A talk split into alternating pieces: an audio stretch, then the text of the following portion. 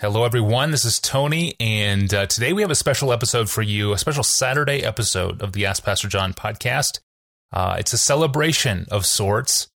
After a production delay and a couple of stops and starts, John Piper's new book, Providence, is now in stock. It's available and shipping from Westminster Books, Amazon, and other retailers.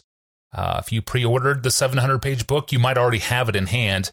But to mark today as the official launch date, we're releasing the following long form episode of the podcast. This is uh, an interview with Pastor John on the book. The conversation is 85 minutes long. It's led by Dr. Joe Rigney, who serves as professor of theology and literature and the president elect of Bethlehem College and Seminary.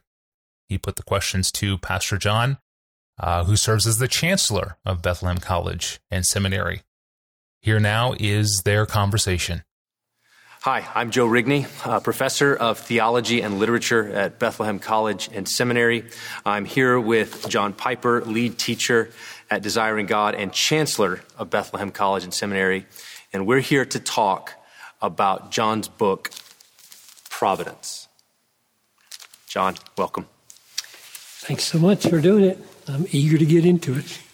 Me too. You are 40 plus years into ministry. You've been preaching and teaching uh, you've written over 50 books, and now at this point in your uh, your ministry, you write a 700 page book on providence. Why that book? Why now?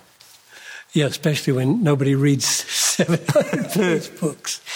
Um, I'm very much aware of that, although I, I try to persuade myself that people who influence other people might read 700 page books. And uh, another reason why a 700 page book right now might not be a mistake is that the reason there's 700 pages because there's 3,000 Bible references. Did you know that? Didn't. I, there were a lot. When I read through the book, there were just covered. It, I haven't counted the index pages, but it will be long. In other words, uh, people who don't read the book, and there'll be lots of them, and that's fine because you can pick out pieces. They'll put it on the shelf, and they'll know that book is dense with Bible. And if I take it down and go to the index, I might find the text I'm puzzled about in right. the index and go and find out. But that, that's probably not what you asked. The, the reason is for decades I have said I want, I want to write a big book on sovereignty. That's yeah. what I've said all these years to, to pull all the pieces together because ever since my, my second book, The Justification of God, way back in the early 80s. I wrote that, that, That's one of the reasons I'm in the pastorate, is because I wrote that book on Romans 9, and God said, get up there and proclaim it, and don't just analyze it. So ever since those early books, I've said, I need to just pull all the Bible together. So I've, I've never written a whole Bible anything. It's, it's always been thematic with jumping around in the Bible. And this is an effort to go from Genesis to Revelation twice and uh, get at the providence of, of God because it's under everything I've ever written. It's the way I've written it, the goal of everything mm-hmm. I've ever written. And so it feels um, climactic. I, like I could, if I died before this interview was over, I would say, fine. I did it. I, I did it. I got, I got the big book done. Everything else is overflow after that. So I, it started, I mean, I started the actual writing when I was 72. I'm 74 now. It finished. So it took a couple of years, and it felt like if I put this off any longer because I'm not ready, it'll never, it'll never get done. And I, I took this uh, blue paperback NASB 20 years ago and just read it through, marking it in blue if it looked like sovereignty, uh-huh. yellow if it looked like a problem for sovereignty. And when I, when I was done, it was a really blue Bible. and I thought, okay, there's plenty to work with here. And then, oh my, the method just went from there. Yeah, so that, let's talk about that. Well, how do you write a 700 page book? It's, it's, it's a vast book. It's, it's at least um, I was going to say it's comprehensive, but I don't think anything humans do is ever comprehensive. No, no. But but it has a um, it aspires to be more comprehensive Right. than smaller books. That's so, right. how do you write a book like this? Right. Well, the way I think is to put everything I say, in as much as I'm self conscious when I say it, through the grid of Scripture. So I don't really want to say anything that claims any credibility that isn't warranted by the Bible. So that means I took that blue Bible, I handed it to the guys at Desiring God. I said, turn that into a, a Word document for me, cut and paste, however you want to do it. And they, in due time, handed me a very thick, I don't know how many, hundred single space pages maybe, of just. Now it's searchable, all right? So I set aside a 12 week summer and I said, okay, here's my raw material. I've got 100 pages of text about Providence. Now what? How do you turn that into anything? And I went through and I, I tagged them thematically. Hmm. I just made up tags as I went along. That has to do with the death of a child. That has to do with the removal of a king. That has to do with the virgin birth. That has to do with the conversion of a sinner. And I created these tags. There were dozens and dozens of them. Now the tags are searchable. Okay? So you can immediately click and go and say, you know, election uh, sovereignty, and everything relating to election is going to jump out at the search. So I created dozens and dozens, probably 60. Okay. 60 subcategories of Providence texts. Right. And I just stare at them. I mean, this is this is when you quit, right? This is when you don't. This is a bad This idea. is why people don't write books. Right. Is they they get to this stage of conception Right. and they look at it and say, I have no idea what to do Yes. with that mass, that mass material.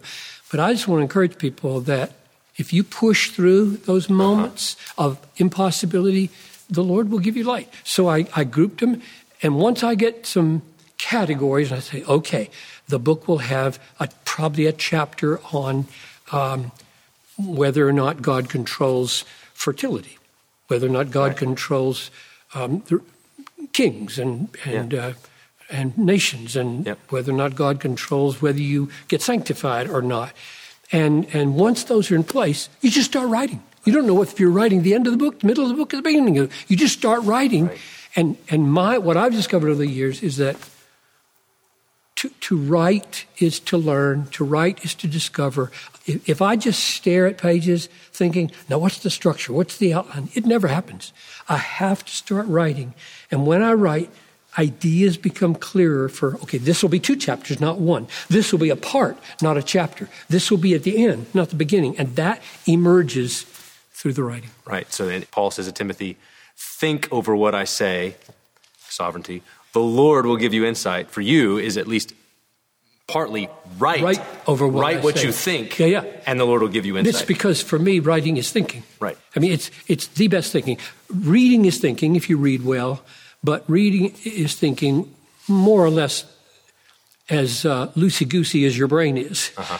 Writing doesn't let you be loosey goosey. Not you have to slow down so much you can see your foolishness as you put, put it on, on paper, and so you correct it exactly. You you say that that's really that an ambiguous word or that has a double meaning or whatever, and as you write it, clarity comes, and so that text, think over what I say, becomes for me, even my private journaling, write over what I say, and the Lord will give you understanding. So, uh, Dan Fuller, your professor, wrote a big book called Unity of the Bible. It was kind of his magnum opus, it was his thing. So, I read this book and I think, if somebody asks what's John Piper's magnum opus, people are probably going to say something like, well, Desiring God. That's, that got everything started. That was the, the one. But as I'm reading this book, it seems like this is you're you're really wanting this to be a decisive lodestar central book. Um, the number of times I'm reading your footnotes and you're pointing at other things you've written, right? Is that how you think about this book? Is is this book a kind of the the if it's a if your if your ministry is a wheel, this is that hub, and then all the spokes come off of it? Um, it, yes, I think I think it's fair to say yes. Um, if somebody in a year from now, so the book is to come out in January 21, 2021, um, if in 2022 or between there and when I die, anybody asks me, where could I go to get the fullest picture of what and how John Piper thinks about God and life and the Bible, where would I go? And I'd say, go to Providence. Uh, so yes, it's it's a some like I said earlier, it's it's under everything, and it's it's the goal of everything. Like where's it, where are all the books going? Right. And and what is underneath all the books? And the answer is providence. Right. So as we let's turn to the book and let's think through um, throughout the book. You return again and again to the issue of assumptions. Okay, this is a major thing. You you can't read through this book and not pick up. John Piper thinks a lot about our assumptions um, and how they influence the way that we read the Bible. So, help us understand two things. One, why is it so important to be aware of our assumptions? And two, why and how should we test them by the scriptures rather than impose them on the scriptures? What, right. what, what, are assumptions doing and why do they matter for us? Yeah. Well, it might help, instead of speaking in generalities, to give an example. Okay. Um, the reason they're important to state a generality is that we tend to see things in the light of our assumptions and interpret them to fit our assumptions. Okay. We bring, all of us do this. It's not pointing a finger at anybody. It's just all of us bring life experiences and conceptions of reality to what we experience in and outside books in the Bible, and we tend to see what we see in connection with those assumptions, and that can give a meaning which might be helpful uh-huh. if it's a true assumption, or hurtful, harmful, misleading if it's a wrong assumption. So that's why they're so important. They're, they tend to be controlling. For example, I mean, the reason it shows up probably so often is that the assumption that one must have free will, meaning self determination, I would even say ultimate self determination, one must have that in order to be held accountable before God, is an assumption that I think millions of people bring to the Bible, which I don't share. I did once. Uh-huh.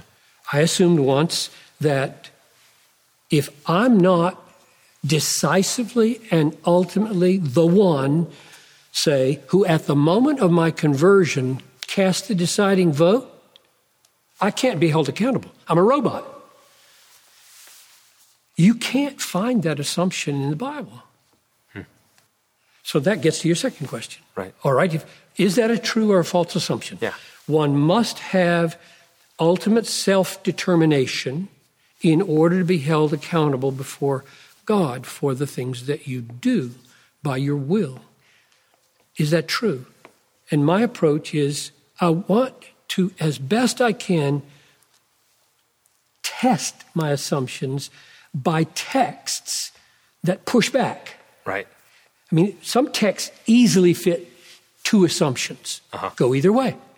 Well, that's no help in citing which assumption. The texts that you have to come to terms with most are the texts that clearly say that assumption's right or that can't be right in view of this. Uh-huh. And that takes really serious humility because you might be wrong and you have to come to terms with your error yep. or your fallibility. And it takes, I think, significant give and take with other people who see things differently from you. I remember when I was in college and um, your, some of your writings actually led me to question a number of my assumptions. And the method that I settled upon, I don't know why, Providence probably, uh, for no, trying probably. to. No, probably. Uh, for, for trying to adjudicate this was I, I, I printed off some of your articles, I think at the time, from Desiring God. And then I went and I tried to find the best that I could find online of an opposing view, so an Arminian view in this case.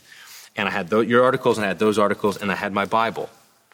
And then I would just sit there and I would look at the text that you would point to, and I would then look at the text that they would hmm. point to, hmm. and I would go and I would try to see which, which one of these explanations is making the most sense of those verses. Hmm. And I remember um, this is the sort of thing that an 18 year old thinks, uh, thinking um, and this is going to take a really long time. I, I, I, had a, I, had a, journal that was, you know, so I'm writing through, thinking through, and I'm thinking, I'm, I'm undertaking a very big thing. This is big. I'm thinking about God and how he relates to human beings. There's not a bigger question. And you'd convince me this is a major thing. So I'm thinking, this is a big question. This might take me the rest of my life to figure out which side. It might take, or at least the rest of my college career. And I remember within a couple of weeks just feeling like, oh, there's just no question this is just Bible, Bible, Bible, Bible, Bible that illuminates. And this is all assumptions yeah. about what the Bible must mean given these assumptions. So, so that resonates with me. So I was reading through the book and feeling like I remember what it was like to have my assumptions yeah. uh, challenged uh, in that and, way. And just to encourage folks, you remember those days. You didn't describe them as bleakly as I feel the days that I remember. I remember I was 22 years old, just beginning seminary, bumping into Dan Fuller, reading Jonathan Edwards, and watching my world dismantled. Hmm. I mean, it is not comfortable. Hmm. I remember going back from Jim Morgan's systematic theology class where he's rubbing my nose in Romans 9. Mm-hmm about election and, and the sovereignty of God, and I was I was just a rabid free willer. You know, I'm the guy who held a pen in front of his face, dropped it on the floor, and said, "I, I did, did, it, that. I did it. Uh-huh. God didn't do that. I did that." And I would go back and I would put my, my face in my hands and I would cry. Mm-hmm. It was it was that distressing to watch things that I had just taken for granted for 22 years or 20 years. Mm-hmm. Whenever I could start thinking when I'm 4 uh-huh. um, and so, yes, absolutely, to, to test your assumptions, to find them wanting uh, is a painful thing. But oh, the, the joy and the liberty that comes once you make your way through and feel like, I really believe now I'm being honest hmm. with the book. That's good. So let's talk, move from assumptions to definitions. Um, you, you try to avoid a lot of technical definitions in the book. You want this to be accessible. Even though it's 700 pages, it, it's very readable. It's, it's expositions of, of passages, but you do carefully define certain key terms. So maybe just talk for a minute about you, the book's called, you said you want to write a book on sovereignty, and you wrote a book called Providence. Why providence, not sovereignty? Right. Um, and how yeah, do you define it? How do you define exactly. Providence? For years and years, I, I never used the word providence. It's not in the Bible, so I'm not inclined to use it. Of course, neither is sovereignty. That's right. That's right. Isn't that Didn't amazing? down then. And, and neither is discipleship, and yeah. neither is counseling, and neither is. Yeah. um, so I loved from age 23 to now the sovereignty of God. And as soon as I began to put my hand to the paper to account for uh, what sovereignty is, how it functions, where it's illustrated in the Bible, I realized I can't write meaningfully about this without talking about why God is doing what he's doing. The why question. Okay. You know, that had not put itself forward as what I would write about. That I wrote about that with God's passion for his glory, uh-huh. right? Edwards and, and God's passion for his glory, the, God is about magnifying God in the in the world. I've settled that issue. That's another book. And here I'm going to write about he's got the right and power to do it. Right.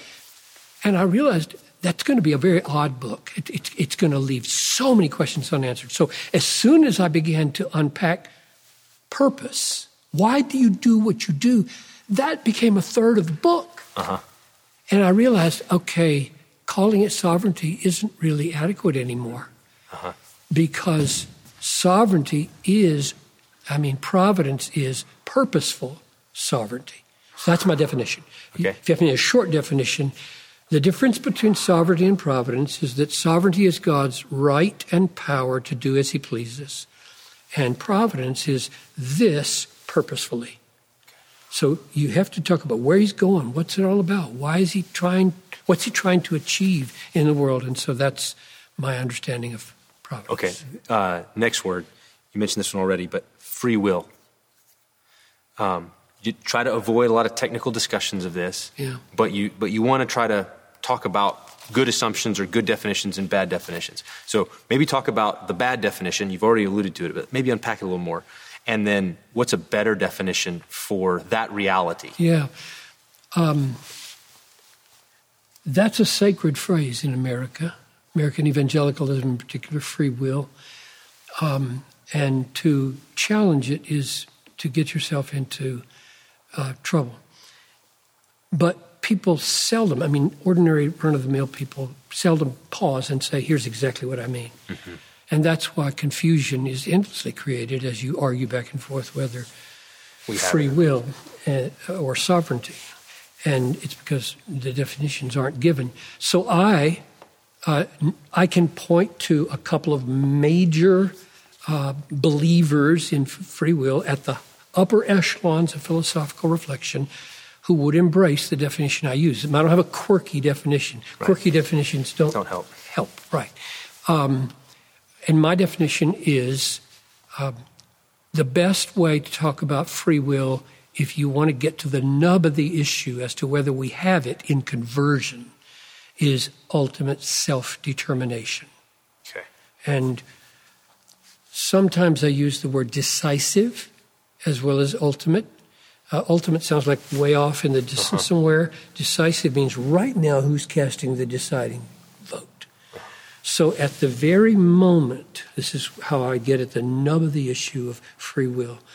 At the very split second of my passing from unbelief to belief, dead to life, uh, not trusting God to trusting God, uh, not saved to saved, not born but born again.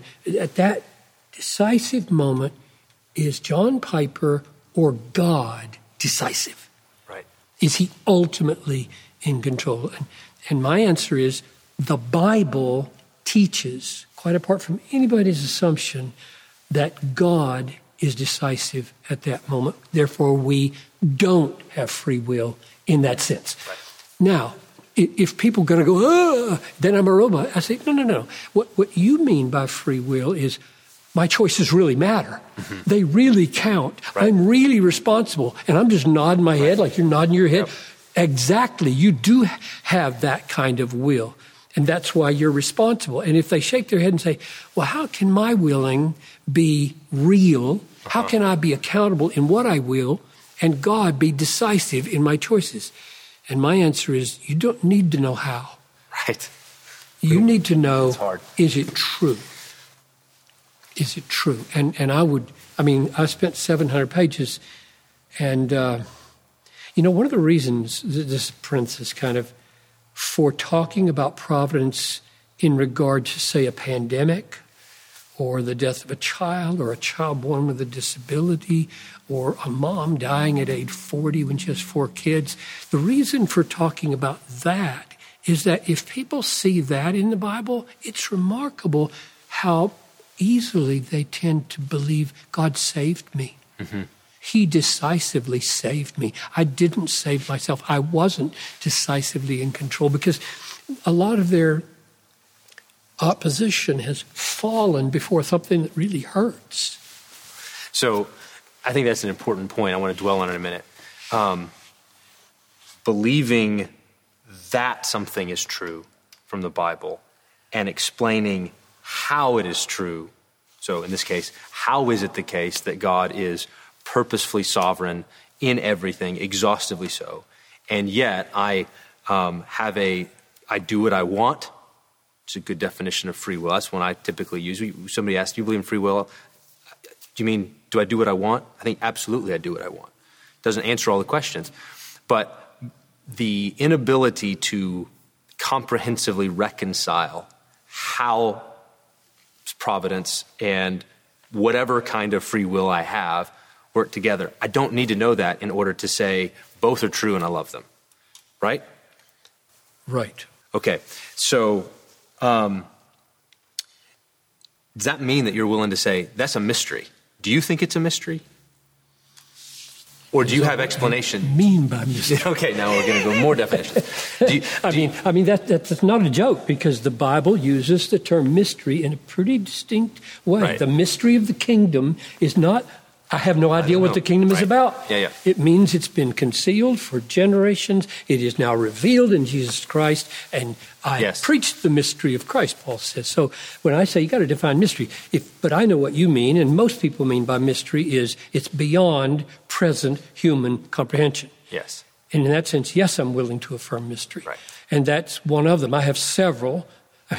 I mean, there's lots of things I don't know, but I, I don't tend to call everything a mystery because that kind of cheapens the word. The things that really count, and the one you're pushing on is you say, Piper, that our will, our will is real and our accountability is real and God is decisively in control of the will in all things at all times. I'm willing to say I cannot finally and decisively give an explanation that either satisfies me or I've not met anybody that explains how that can be. Right. The how question. And, and uh, that, that I can't do it now doesn't mean it's not doable. Right. I mean, Edwards went pretty far in distinguishing the, the, the natural ability and the moral ability. And I found that very, very helpful. I mean, for ex- go ahead. Yeah, but but that the point is you don't have to embrace Edward's account of the will No. in order to embrace what you're trying to do in the book. No, no. I, I very much want to be biblical rather than systematic if I have to give up one. Right. In other words, if I, I but I didn't say logical. Right. We could go there. I mean, I'm accused of being illogical. Right. And I reject that. I believe logic is God's creation. I mean, it reflects God. Yep. He, he's, he, he doesn't commit the law of non contradiction, he just break that law. Uh, things can't be A and not A at the same time in the same way. God is a logical being. I don't think in saying that God governs the will and my will is accountable is illogical. It doesn't break any logical laws. So one way one way I've tried to put this, um, like when I'm talking to our students here at Bethlehem, is um, a major task in theology is putting the mystery in the right place. Yeah, that's good. Um, and so, like you said, there's certain things. So, doctrine of the Trinity, say, how is God three in one? How? How is God three in one? That He's three in one seems plain from text. How?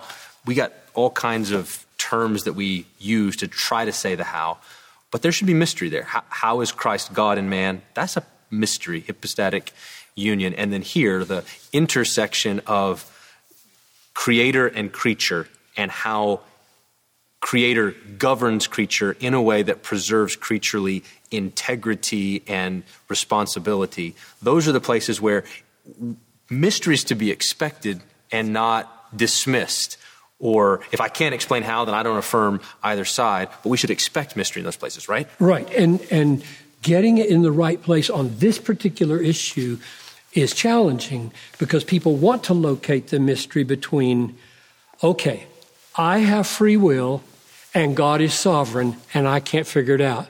And I say that's not where the mystery lies. You don't have free will. in the ultimate self-determining sense Exactly. right God governs your will. You know, your definition earlier, just go back and search. Yeah. When you said, uh, i do what i want I do what I want. That that's freedom to do, not freedom to will. Uh, I, I will what i want Okay, that's not the same thing, and that that would be a good definition. I mean, want I, will- I want what I want. I will what I want means I'm going to trace it back to me. I'm tracing the the inclinations of my heart back, finally and ultimately to me. That's a little that's a little different than do what I want. Yeah, I, I think part of what we mean is there's a sort of the spontaneous sense that when I will, it's me willing. And I think we want to affirm yes, you as a human being have an intellect and you have a will and you use them. Yep. And God is unique. So if I will something, it means John Piper didn't make me will it. Like you put a gun to my head, that would be some, some force or compulsion Yep, yep, being exercised, or you tie me to a chair so I can't stand up, says Edwards, right?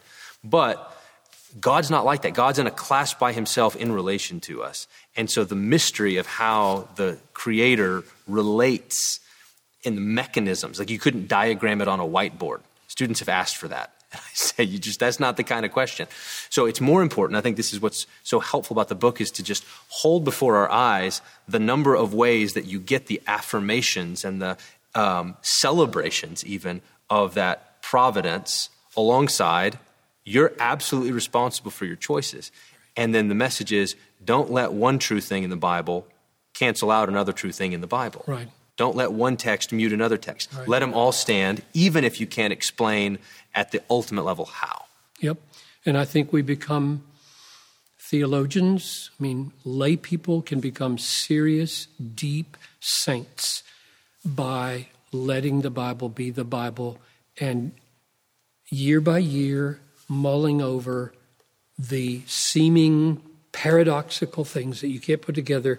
And if you do that, you find that the roots get closer and closer. And one day you might say, you know, that's not as much of a paradox as I thought it was. Right. And you never get down there if you said, uh, one of these can't be true. Right. That, I, that, that experience of all of a sudden realizing there was a time when this felt like a really thorny thing. And now I can't explain to someone when they say, you know, so when there's like you were with, with the tears and the struggle, it's like I know that there were times where I felt that. And then for whatever reason, it doesn't feel that way. There's just a kind of like the, the pressure's relieved. Uh, it's a really remarkable thing. All right, I want to turn uh, and I want us to talk about probably the major uh, objection to what you describe in the book as providence, which is evil. And I want us to talk about it in kind of different stages. And so let's start with natural evil. So by, by natural evil, I mean things like cancer, sickness, barrenness, all of which you treat in detail in the book. And you argue all of these are governed by God's good providence. So maybe take us to some texts, if you've got some off the top of your head, for why you think that. So that, that natural evils are governed by providence. And why is that good news and not terrifying news? It is terrifying news in two senses. Uh, one, if you're not a believer and God is totally in charge and He's sovereign and you're against Him, you should be terrified. Um, second, if I were told tonight by the Lord Jesus, you're going to be burned at the stake for your faith, I'd be terrified. So I don't want to glibly say, oh, if you've got a providence figured out, you don't have to be terrified at anything. You don't have to be afraid. That's not true. Um, but back to your main question why would I say that all natural evil or all natural phenomena are governed by God? And the answer is because in a hundred places in the Bible it says they are.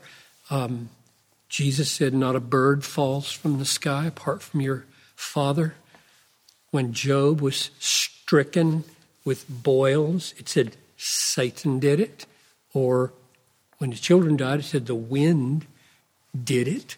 And in both cases, Job attributed it ultimately to God. The Lord gave, and the Lord has taken away. Blessed be the name of the Lord. Says to his wife, shall receive good at the hand of the Lord and not evil. And so he's he's chalking up natural evils to God's ultimate. All of the plagues in the Old Testament that God sends are of God. Frogs obey God, gnats obey God, uh, locusts obey God, worms in Jonah obey God, fish obey God. This is the most important, probably, because of how many people die in floods and storms every year. Jesus says, Peace, be still. And the winds and the waves obey him. I've never heard anybody tell me today how Jesus reigning in heaven with resurrection power and omnipotence can't say to a tsunami moving towards the Indian coast where it's going to take out 200,000 people, he can't do anything about it. He can't say, tsunami, be still. If he can't say tsunami, be still, he's not the same yesterday, today, and forever. So, texts like that are pervasive in the Bible. Jesus is sovereign over disease, he heals it. Jesus is sovereign over demons. Jesus is sovereign over death. Jesus is sovereign over uh, everything that is hurtful to man. And he delivers them or not. So, so you mentioned the Job story. Why not say in a, in a place like that where Satan is clearly active? Um, you know, God tells Satan, Behold, all that he has is in your hand. That's what God says to the devil. So why not say that Satan is responsible? Satan's the one who sent the Chaldeans upon Job's flocks and sent that wind that knocked down the house and sent the boils that afflicted Job. So there's all of these evils, and God says, say, it, it's Satan. And so why not, why not stop there? Why not say it's, it's Satan who did it? Why go to God? Yeah, well, let's make sure. I mean, I thought you were going to ask, why not say Satan did it? And I was going to say we should. Okay. But you said, why should we stop there? So let's deal with both of those. Okay. Maybe it's a danger for people like me to diminish the significance of secondary causes. I don't want to. The Bible doesn't. When Jesus healed the woman, he said Satan had bent her over for 18 years. Pure and simple. He didn't say God. He said Satan has bent her over and she can't straighten up for 18 years. That's the work of Satan.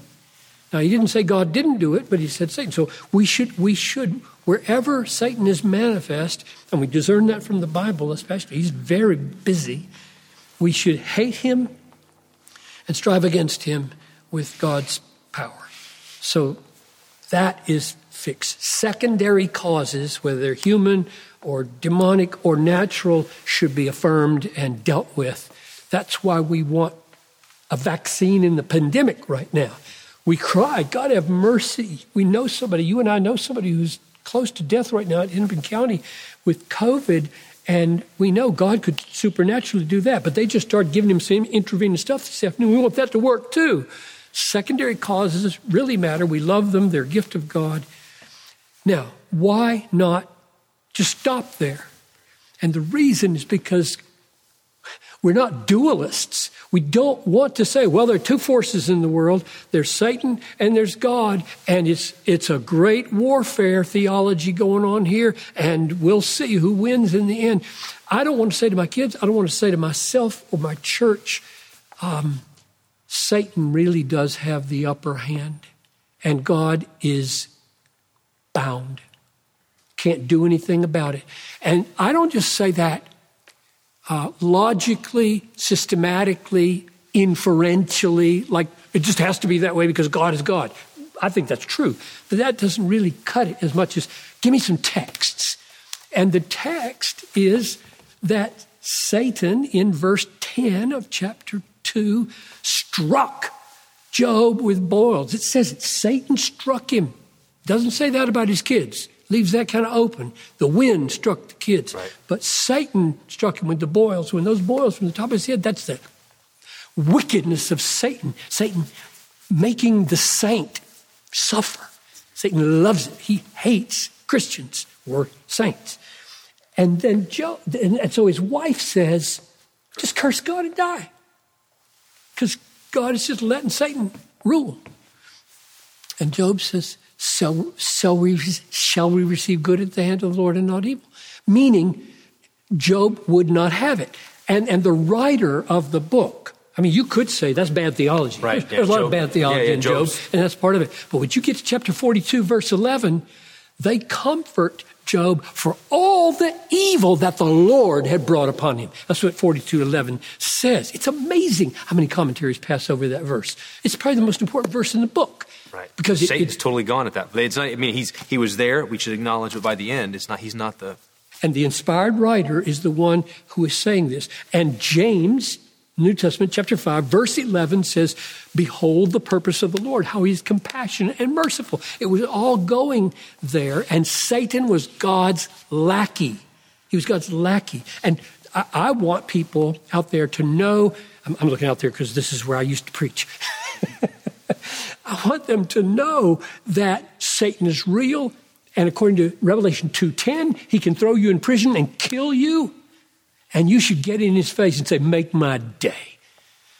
which is what Jesus did in, in, the, in the last hours of his life in Gethsemane when they came to get him and the rioters. Um, Jesus says, This is your hour and the power of darkness. I love that. You get one hour. Mm-hmm. Have me. You're on a leash. Have me. And God is ordaining that Satan enter into Judas. Judas sells him for 30 pieces, fulfills scripture, hands him over, gets him killed for millions of salvation, and raises him from the dead. So one hour you get, and you kill yourself, Satan. What an idiot. So, so with that, wouldn't some people want to say there, okay, I get, I get what you're saying, Piper, but um, Satan has these evil purposes. He wants to destroy us. He wants to steal, kill, destroy. Um, and God is very resourceful. And so Satan means it for evil, and God uses it for good. You talk about this in the book, and, and, and it's, it's in the passage you're discussing um, the Joseph story uh, about what his brothers meant. So, why, why, why is it not enough to say what Satan means for evil, God uses for good? Right.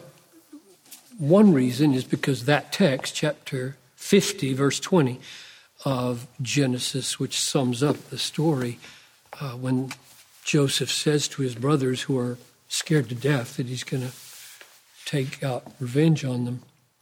He said, uh, You meant evil against me, but God meant it for good.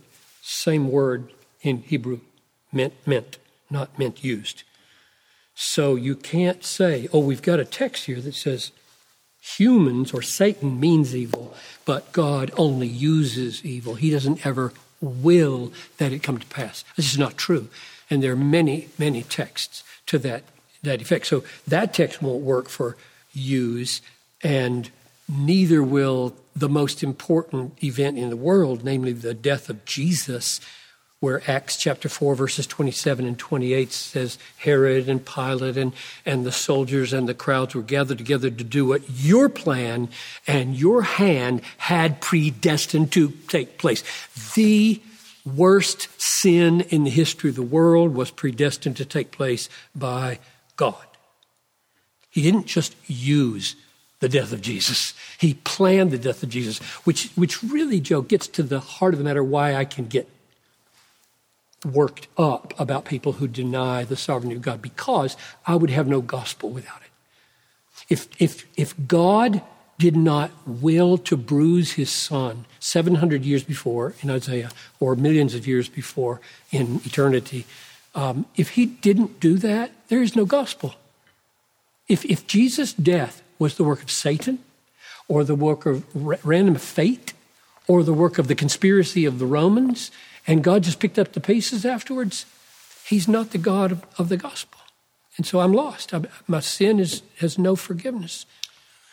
And this is a place, again, where we want to, you, you, you would want to underline believing that it's true is different than believing how, how, you know, so that, there's, a, there's a part of people, I think, at that moment say, but explain how it could be that, that Satan does it and God does it. And this is another place where we're just going to say, you don't have to know how.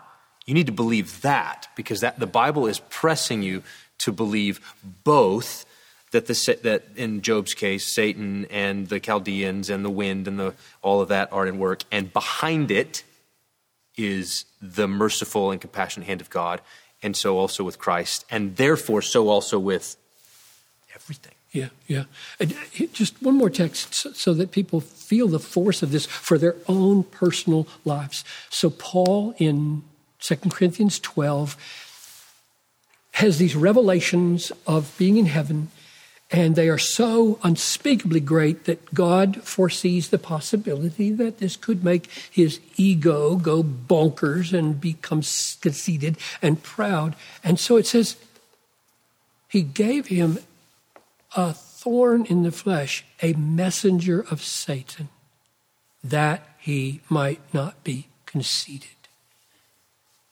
Now, Satan is not in the business of keeping people from being deceived, conceited. God is. This is God's thorn, and Satan is used to do it. So, this is God using Satan to sanctify Paul, must gall Satan to right. be used in that way. So that he does it is clear from many texts. If people stumble over, okay, how does the agency of Satan and the superintending agency of God actually work? And say, well, just keep reading, keep reading. You may see clues that I haven't even seen, but don't give up the sovereignty of God, don't give up the agency of Satan. Let the Bible be the Bible. Right, right. Um, I just want to, though, so you, we've gone to Job and we've gone to, to Christ. Um, but I think it's like there's, there's a way, uh, and I think this is one of the things that struck me in the book, is the, the places where you lingered to try to make the gravity. The, the Bible is going to linger in these places, and so you wanted to linger in these places. Um, and say, God sees to it. That's one of the ways you define providence, is God sees to it that the greatest horrors in the world happen, which includes the slaughter of children, includes, includes cannibalism, mothers cannibalizing their children. Um, and there's a part of me that just wants to say, John Piper, do you do you really mean that? Like like there's a way of like staring the horrors of that in the face and saying, I don't know how, but God is here too. So I'm just asking, like like when you when you like there's a weightiness to the book in those chapters, right? Um, when you get to, I mean, that's they're about two thirds, three quarters of the way there, and you just kind of push pause. You don't, you're not content to say, He governs the heavens and He governs the wind and the waves. You, you go to the most horrible things and you say, We need to see this. So, wh- what do you see in those places? When, when, or, or maybe, maybe the question is, when you see providence and the horrors like that, what happens for John Piper? Well, let me, let me get there uh, indirectly for how the Lord prepares the heart of John Piper. I remember hearing R.C. Sproul respond one time to somebody who had cataloged all of the capital crimes in the law of the Old Testament. I forget how many, several dozen. Why are there so many capital crimes? He says to Sproul. And Sproul said, mercy because they were all capital crimes at the beginning. There isn't anything but capital crimes. Now, so you start with the fall, and either we're just going to give up on Christianity and the Bible entirely, or come to terms with the fact that when Adam fell, God consigned everyone to destruction. So he owes nobody anything. God can do me no wrong, no matter how much I suffer. And then you move to the flood. Nice story for kids, right? Right. How many millions of people drowned? Most of them probably under five. Eight people get rescued, and the entire world drowns. 185,000 soldiers in one night. That means 185,000 widows, probably, and 500,000 orphans. The angel of the Lord killed them all. And you just walk right through the Bible. Either we give up the Bible or, or we, I'm talking about the effects. So those, those texts just flatten me. They just flatten me and say, my tendency to rebel against you, Lord, is clearly owing to something amiss in my soul. I'm not seeing things the way you see them if I find fault with you for the fall and the effect it has on humanity. And I realize I'm just so self exalting. So that's the preparation of over time, the Lord has just caused me to say,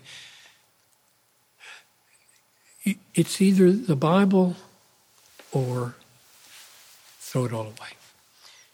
Now, when I come to the horrors, I say, Shall not the judge of all the earth, do right. And I gather around me texts of, I was just walking over here tonight saying, The Lord is good to those who call upon him. He's good. The Lord is wise. The Lord is merciful. The Lord, all the works of the Lord are righteous. All the works of the Lord are just. I preach the justice of God, the righteousness of God, the goodness of God, the mercy of God. And I realize that every day in this world, billions and billions and billions of people are experiencing mercy from God with every breath they take, every plane that lands, every train that stays on the track, every car that passes at four feet, 60 miles an hour and doesn't crash. Every one of those are gift, gift, gift, gift, gift, mercy and goodness everywhere, along with the horrors in the world. And I, I like Sarah Edwards when Jonathan died at age 53, was it? Um, born in 1703, died 1758 before his birthday. But anyway, he dies uh, because the, the, the, his throat swelled up. He couldn't couldn't swallow, and he was only halfway through his well, three fourths of the way through his life. And she she says, "We put our hands on our mouth, and we kiss the rod." That's the kind of submission I want. So here, well, just one illustration. I'm, I'm, listening to a book right now, and it drew attention to the fact that Adam Smith, the economist um, from a century ago, two centuries ago, um, drew attention to the fact that human beings are like this.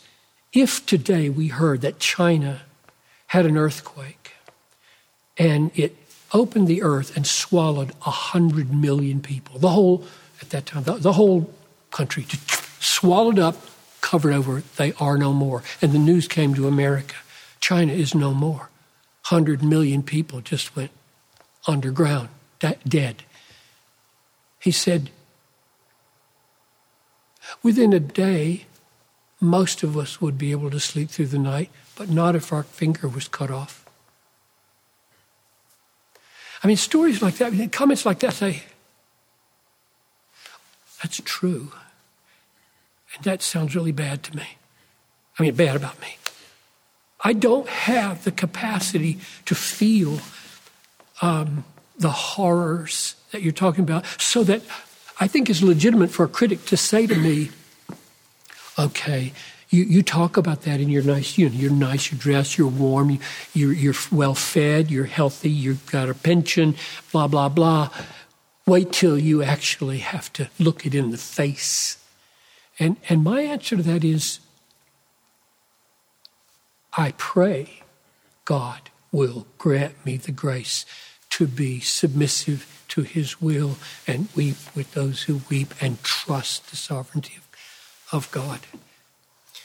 You know, that, when I get into the pastoral issue, then that's, that's a good transition there for um, what would you say to someone who hears reads what you're writing and about the horrors and says, if God does that, if God, if God governs and God, if He sees to it that, fill in the blank on whatever the horror is, and it might be the big global ones or it might be the deeply personal one, then they say, I don't know how to come to Him for comfort.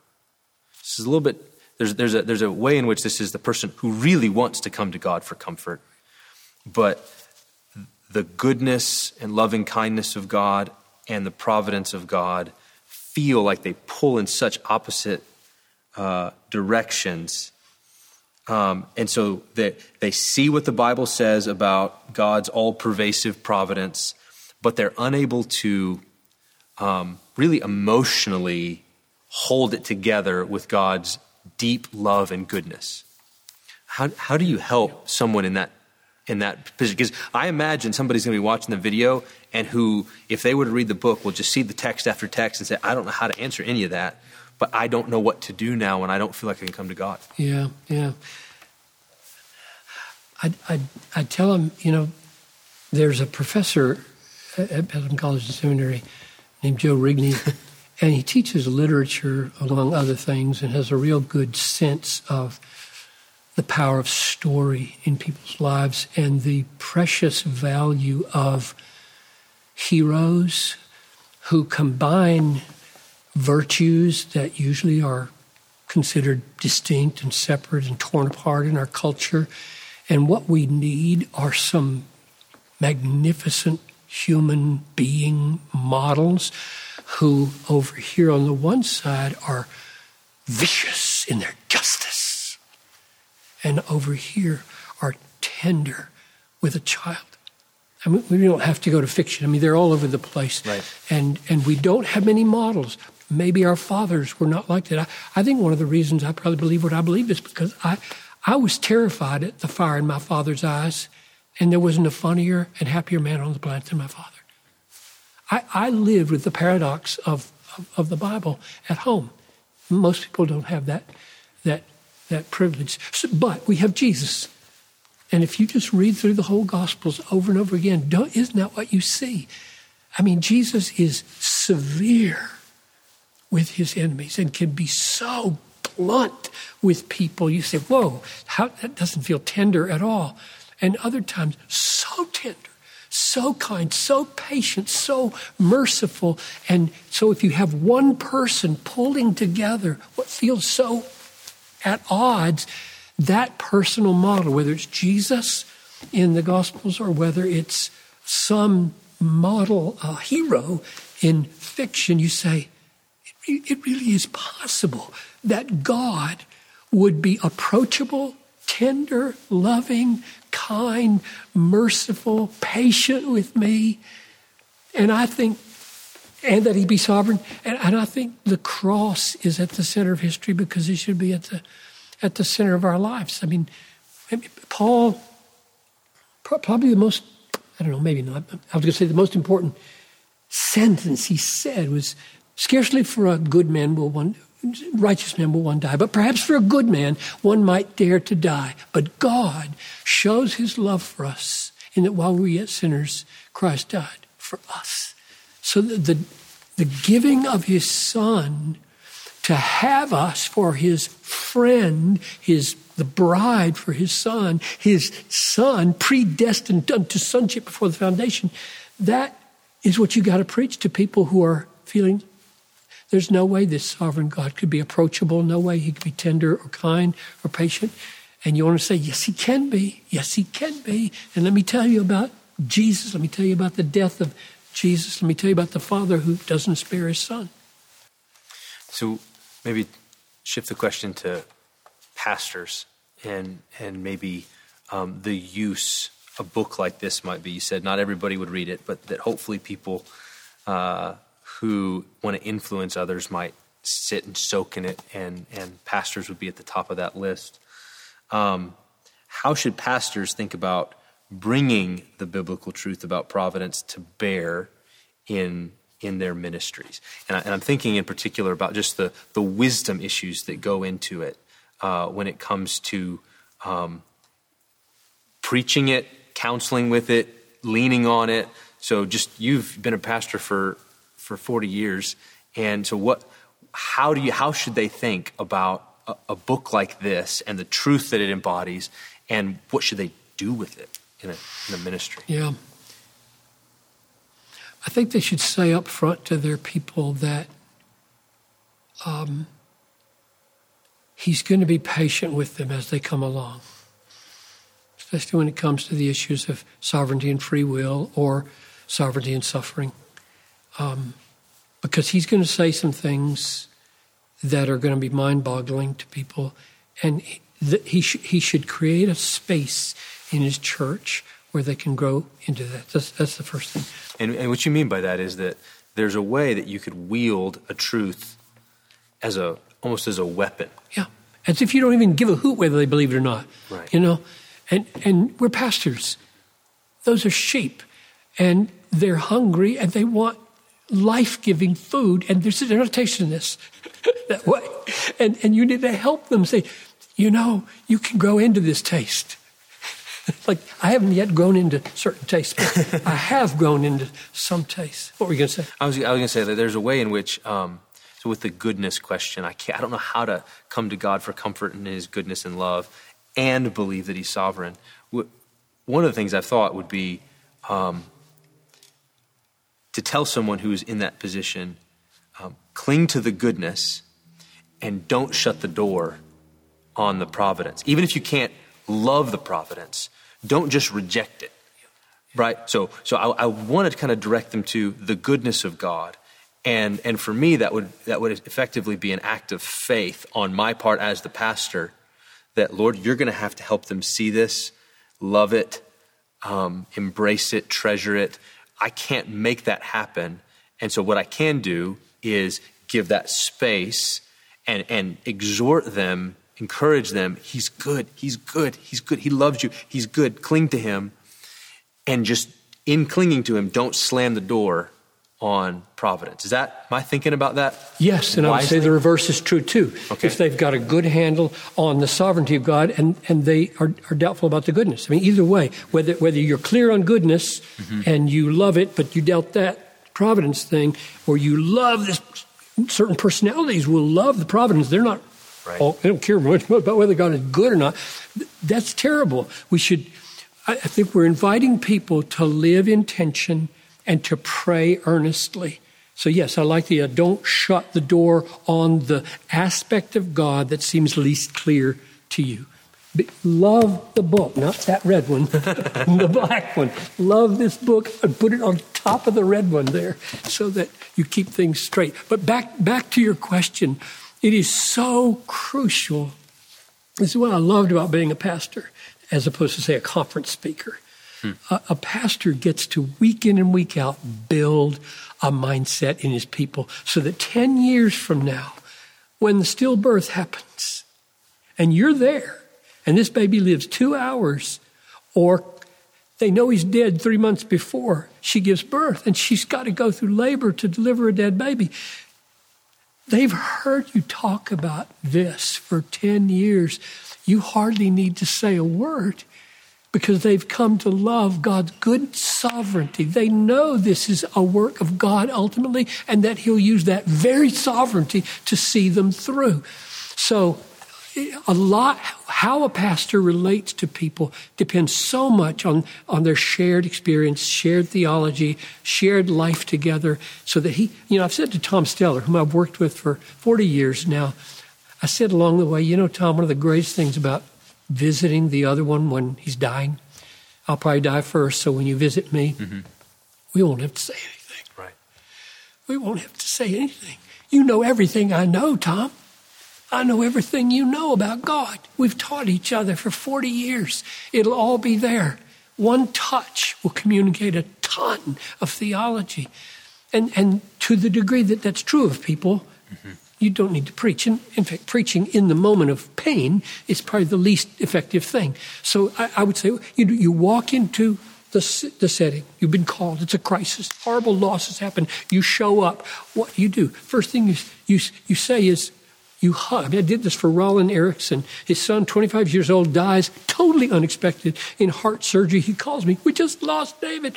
And I run over to the hospital down here. It's about a five minute walk from my house.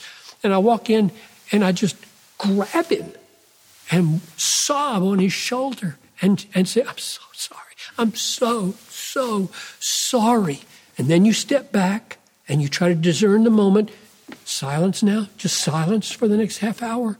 Or does he, does he want a word? Does he want encouragement? And you just plead for wisdom from the Lord as to whether they're, they're hungry for some stabilizing word, like Many are the afflictions of the righteous, but the Lord brings him out of them all. Or God reigns. He's sovereign. God is our refuge. I think about that. That that story reminds me just of, of Jesus. Here's a purposeful providence moment, right? With delaying. Lazarus is sick.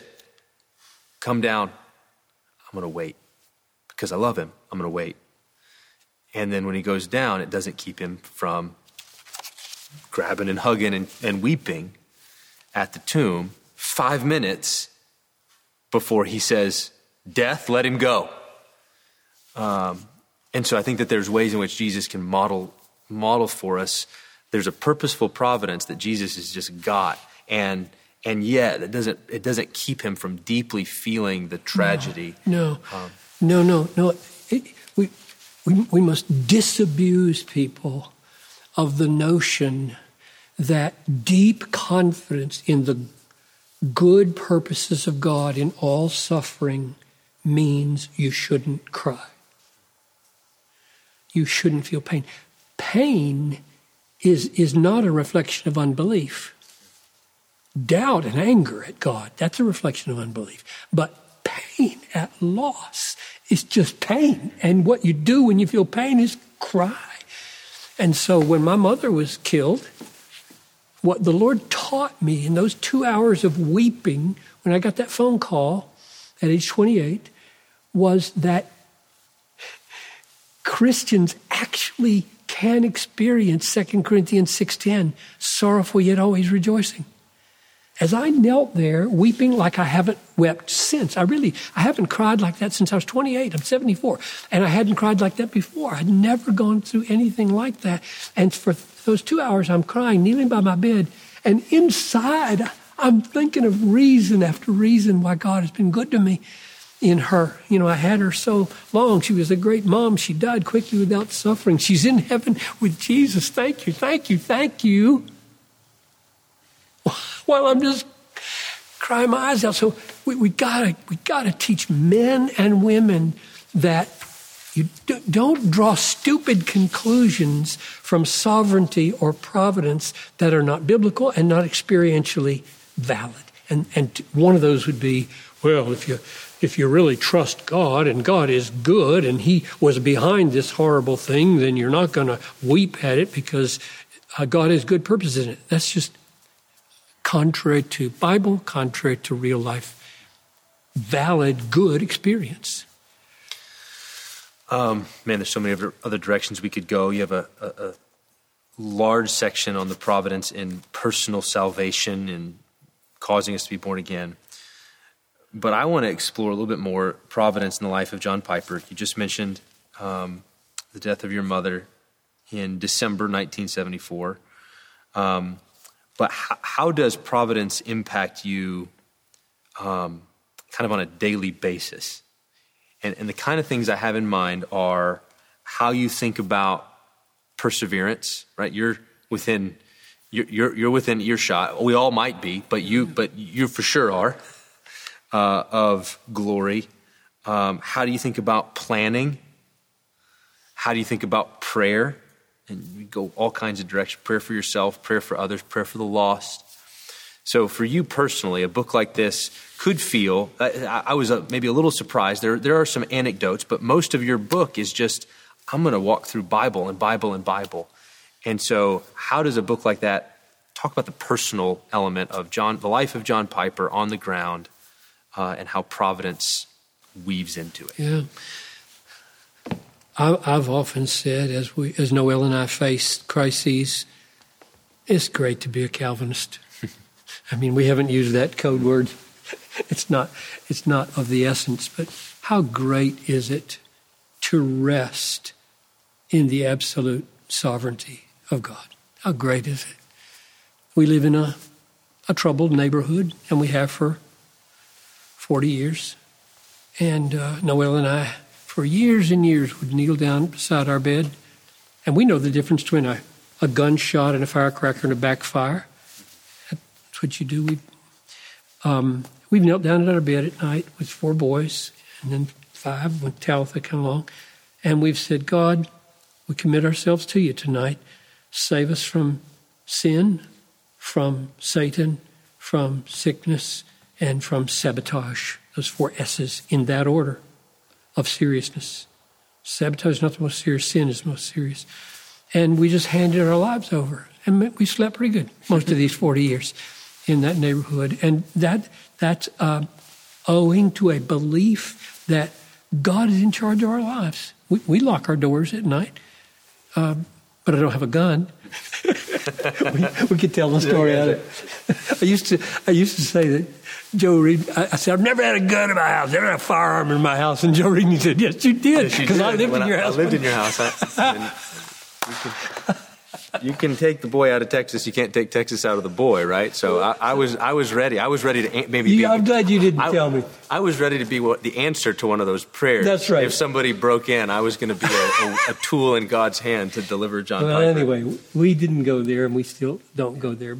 Um, that's one. The, the peace that passes all understanding that comes when you really believe that whatever happens to you, God is in control. I mean, which would you rather have, Satan or fate or God in control of your suffering, your suffering, your losses? And my answer is God, because God governs for good. John Piper's life. Prayer is already already mentioned it. I, think providence is the best news in the world for praying because you can actually ask Him to do the impossible. Save my sons, save my daughter, save my wife, save this church, save the city. And, and he, he says, Nothing is too hard for me. I'm God. I can raise the dead. Whereas if He doesn't have the power, to actually take the heart of stone out of a person, put the heart of flesh in, what are you going to ask him to do? Well, do the best you can.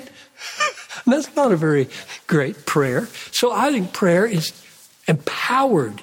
It's not made a problem, it's made powerful. Same thing with evangelism. Mm-hmm. I mean, my, my I, I feel free as an evangelist because I don't do the decisive saving. God does. My job is to speak it. Paul sends us to do the impossible, humanly impossible. And so we do.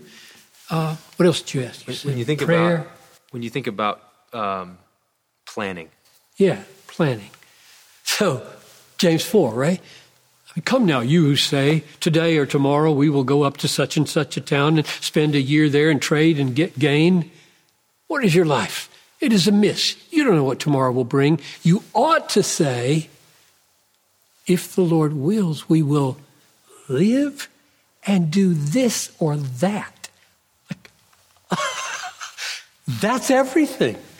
That's right down to the details. So, so what he's saying there is not don't, don't plan. Right. He's saying plan your day, but do it humbly with a sense of submission.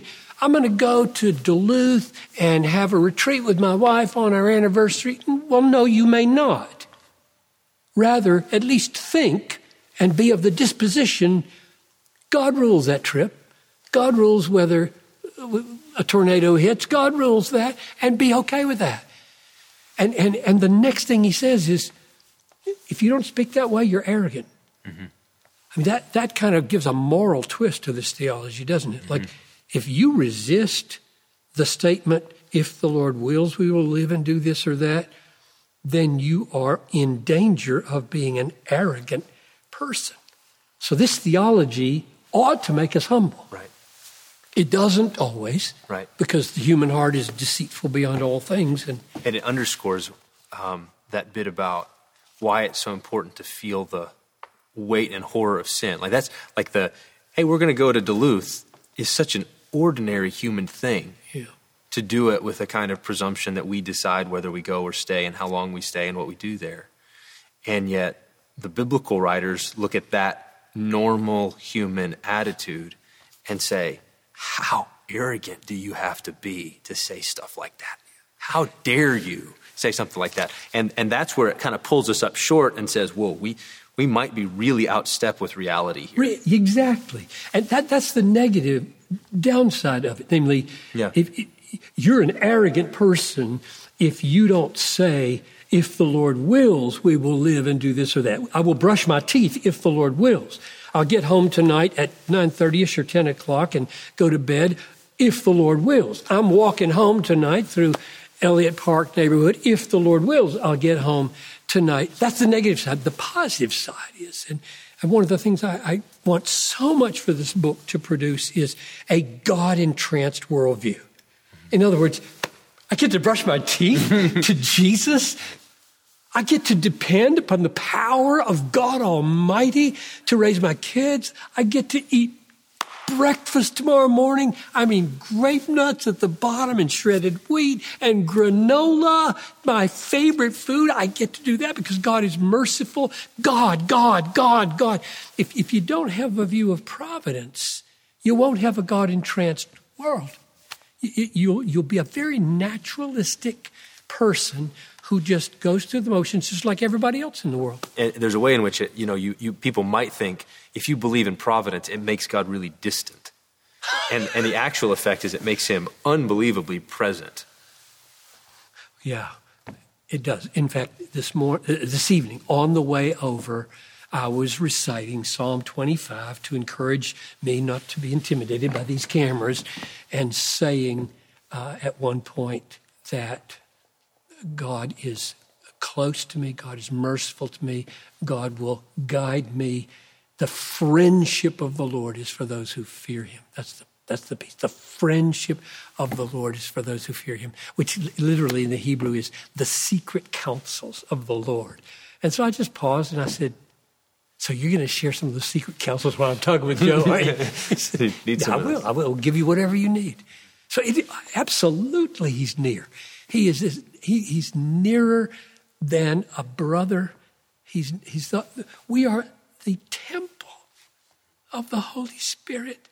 He bought my body so he could inhabit it and give me inclinations and walk in, in fellowship with him. That, yeah, that would be a sad thing if people inferred, whoa, he's, he's in control of the universe, and he does. He, he weighs the,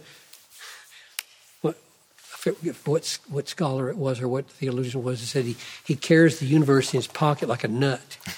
right. A peanut yeah, brings the universe it. out. That's it. So but, you could you could conclude from that, whoa, he's far away. But that would that would just show our limited conceptuality. Right. Because God is God, he's as close as he is far. All right, last question, still on the personal, but I want to land it here. Um, persevering in faith. So um, I've heard you say before things like, I go to bed and I pray, Lord, let me be a Christian in the morning. And I think sometimes people hear that and they think, oh, that's just Piperian hyperbole. But I think you really mean that. Like that, that, that, when you say things like, God, I, I just want to wake up a Christian tomorrow, that there's a, a sense of um, desperation that in order to be kept, God really has to keep you. So I'm asking one, is that true? And then, so talk about the perseverance element of how providence and your confidence that you will make it to the end. Um, and, and then maybe as a part of that, um, you say in there the most important verse in the Bible, and we haven't gone to this direction, so I wanted to bring this verse in, and I think it will. I think you'll be able to connect them somehow uh, is Romans 8.32. 30. Romans yeah, that's 8.32. right. Romans 8.32, you're right. So Romans 8.32 and perseverance and providence. Yeah, well, let me see if I can do it. Well, yes, it is right. Uh, last night I woke up, and my heart was beating harder than I thought it should. like I could feel it. Like, and I lay there thinking, hmm, wonder what that is. And often I'll I'll, I sleep on my left side usually, I can, so I can easily go like this, feel, take my pulse. And now that I got one of these super watches that I wear, uh, which they made me take off for this movie, um, I can actually see what my pulse is. And I look at it and I think. Every one of those could be the last. But that's really not what you're asking. You're asking not, not whether I wake up in the morning, but will I wake up a Christian?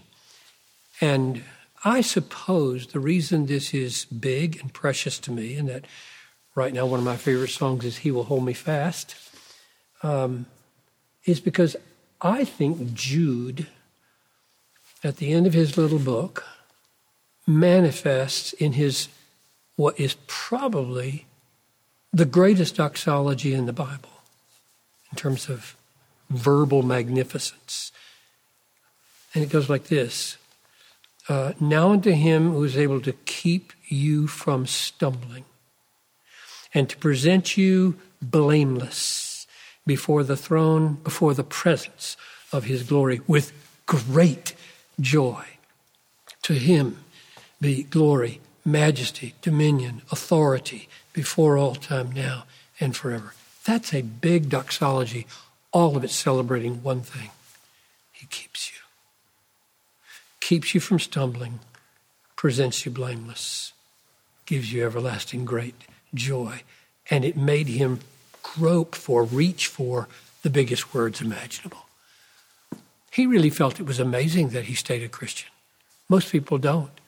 I do. I say to people in conferences regularly, what makes you think you'll be a Christian tomorrow morning? Or better, tell me the reason why you think you'll wake up a Christian tomorrow morning. Most of them would, just say, well, I've always been a Christian. I just, that's not a good answer. God will wake you up a Christian, or you won't wake up a Christian. So the providence of God to keep me is precious to me. And Jude, I think, expresses the preciousness of it as well as anybody does. Now, the, the link, and, and so I do pray it. I mean, I pray the promises of God. I don't say, well, because it's promised, you don't need to pray it. I think we pray the promises. And so I ask Him to keep me, yep. cause me to hallow your name tomorrow. Give me as much life as will honor you tomorrow. But don't let me fall. Don't let me fall away. I just read in Hosea last Friday. Um, it was it was about a, a, king, and he said he fell. He, the, the kings were falling, and still they did not honor you. I just thought, don't ever let that happen to me. Mm-hmm. Don't don't have to bring me down in order to try to get me to honor you. So yeah, I pray for God's keeping all the time. I don't deserve God's keeping, and I don't deserve anything that I have. Why would I have any sense that I could count on it? And that's Romans 8:32. The reason Romans 8:32 is probably the most important verse in the Bible is because of the connection of all human experience into eternity with God's not sparing his son. I mean, these are two massive things. So, he who did not spare his own son, but gave him up for us all. So, that reality is the eternal God has an eternal son whom he loves infinitely. And you can hear in the words not spare that it was costly for the Father. And he gives him into the world and unto suffering and unto death for the sake of sinners. And the logical result is he who did not spare his own son but gave him up for us all, a rhetorical question, will he not with him freely give us all things? Now, there's several things that have to be solved there. Why, What's the answer to the question? He, the answer is he will. He will. He will. This, that's the way rhetorical questions work. So you could state it like this He who did not spare his own son, but gave him up for us all, will most certainly give us all things with him. Then you got to ask, what all things? Like, he took my mom when I was 28. Right? Took my granddaughter. What, what are these all things that he gives me? And you have to say, okay, where can I find the answer to that? The answer is, well, keep reading. And what shall separate us from the love of Christ? Shall tribulation, distress, persecution, famine, nakedness, as it is written, we are being killed all day long. Okay, he's giving me all things, and I'm being killed all day long. So it must not be comfort in this world, prosperity in this world. It could be a sword, it could be distress, it could be persecution, it could be famine, I may go without food. It could be nakedness. I go without clothing. And it could be death. So all that in the context tells you what all things does not have to mean, cannot mean. So all things then contextually would be, go back to Romans 8 28, he works all things together for your good. For your good what? That you might be conformed to the image of his son. So everything I need to get me to glory so that God is glorified and my happiness is secured forever and ever, which is, which is the end point of this book. I mean, if you say, what is the goal of providence? In creation, in redemption, in consummation, in new heavens and new earth, with the bride of Christ and the Son exalted in her midst, the answer is God's grace glorified in his people's being eternally satisfied in him. I mean, I didn't plan for this to be a book about Christian hedonism, but I discovered in those two years that this thing I've been working on for 40 years is no peripheral thing. Christian hedonism, that God is most glorified in us when we're most satisfied in Him, is no peripheral thing. It's where everything is going. God will be glorified and we will be satisfied, and everything is going to work to that end, even, even the most horrible things. That's great. Thank you, John, for this. Thank you for that book. I, I do believe it will help and bless many. I was deeply encouraged as I uh, read it. And so maybe would you pray now for that book to do as much good as God wants it to do? Thank you. What a privilege, Lord, to bow with many people, Lord, and I pray that they would be bowing with Joe and me to acknowledge that we are not God. You are God. We don't run the world, you run the world. We don't run our lives, you run our lives. We are absolutely, utterly dependent upon you. And I ask, I ask, Lord, that you would cause those who consider what's in the book to be biblical in their response. I don't claim to be infallible. I want to point people to the book that is infallible and to the God who is infinitely worthy, beautiful, great, satisfying. Make that happen, Lord. May sinners be saved. May saints be strengthened. May missions advance. May churches be purified. Lord, glorify your great name in the gladness of your people, I pray. In Jesus' name, amen. Yeah, amen. Thank you for listening to this special long form conversation between Pastor John and Dr. Joe Rigney. The book is now out Providence. Look for it. And we are back with Pastor John in studio on Monday. We'll see you then.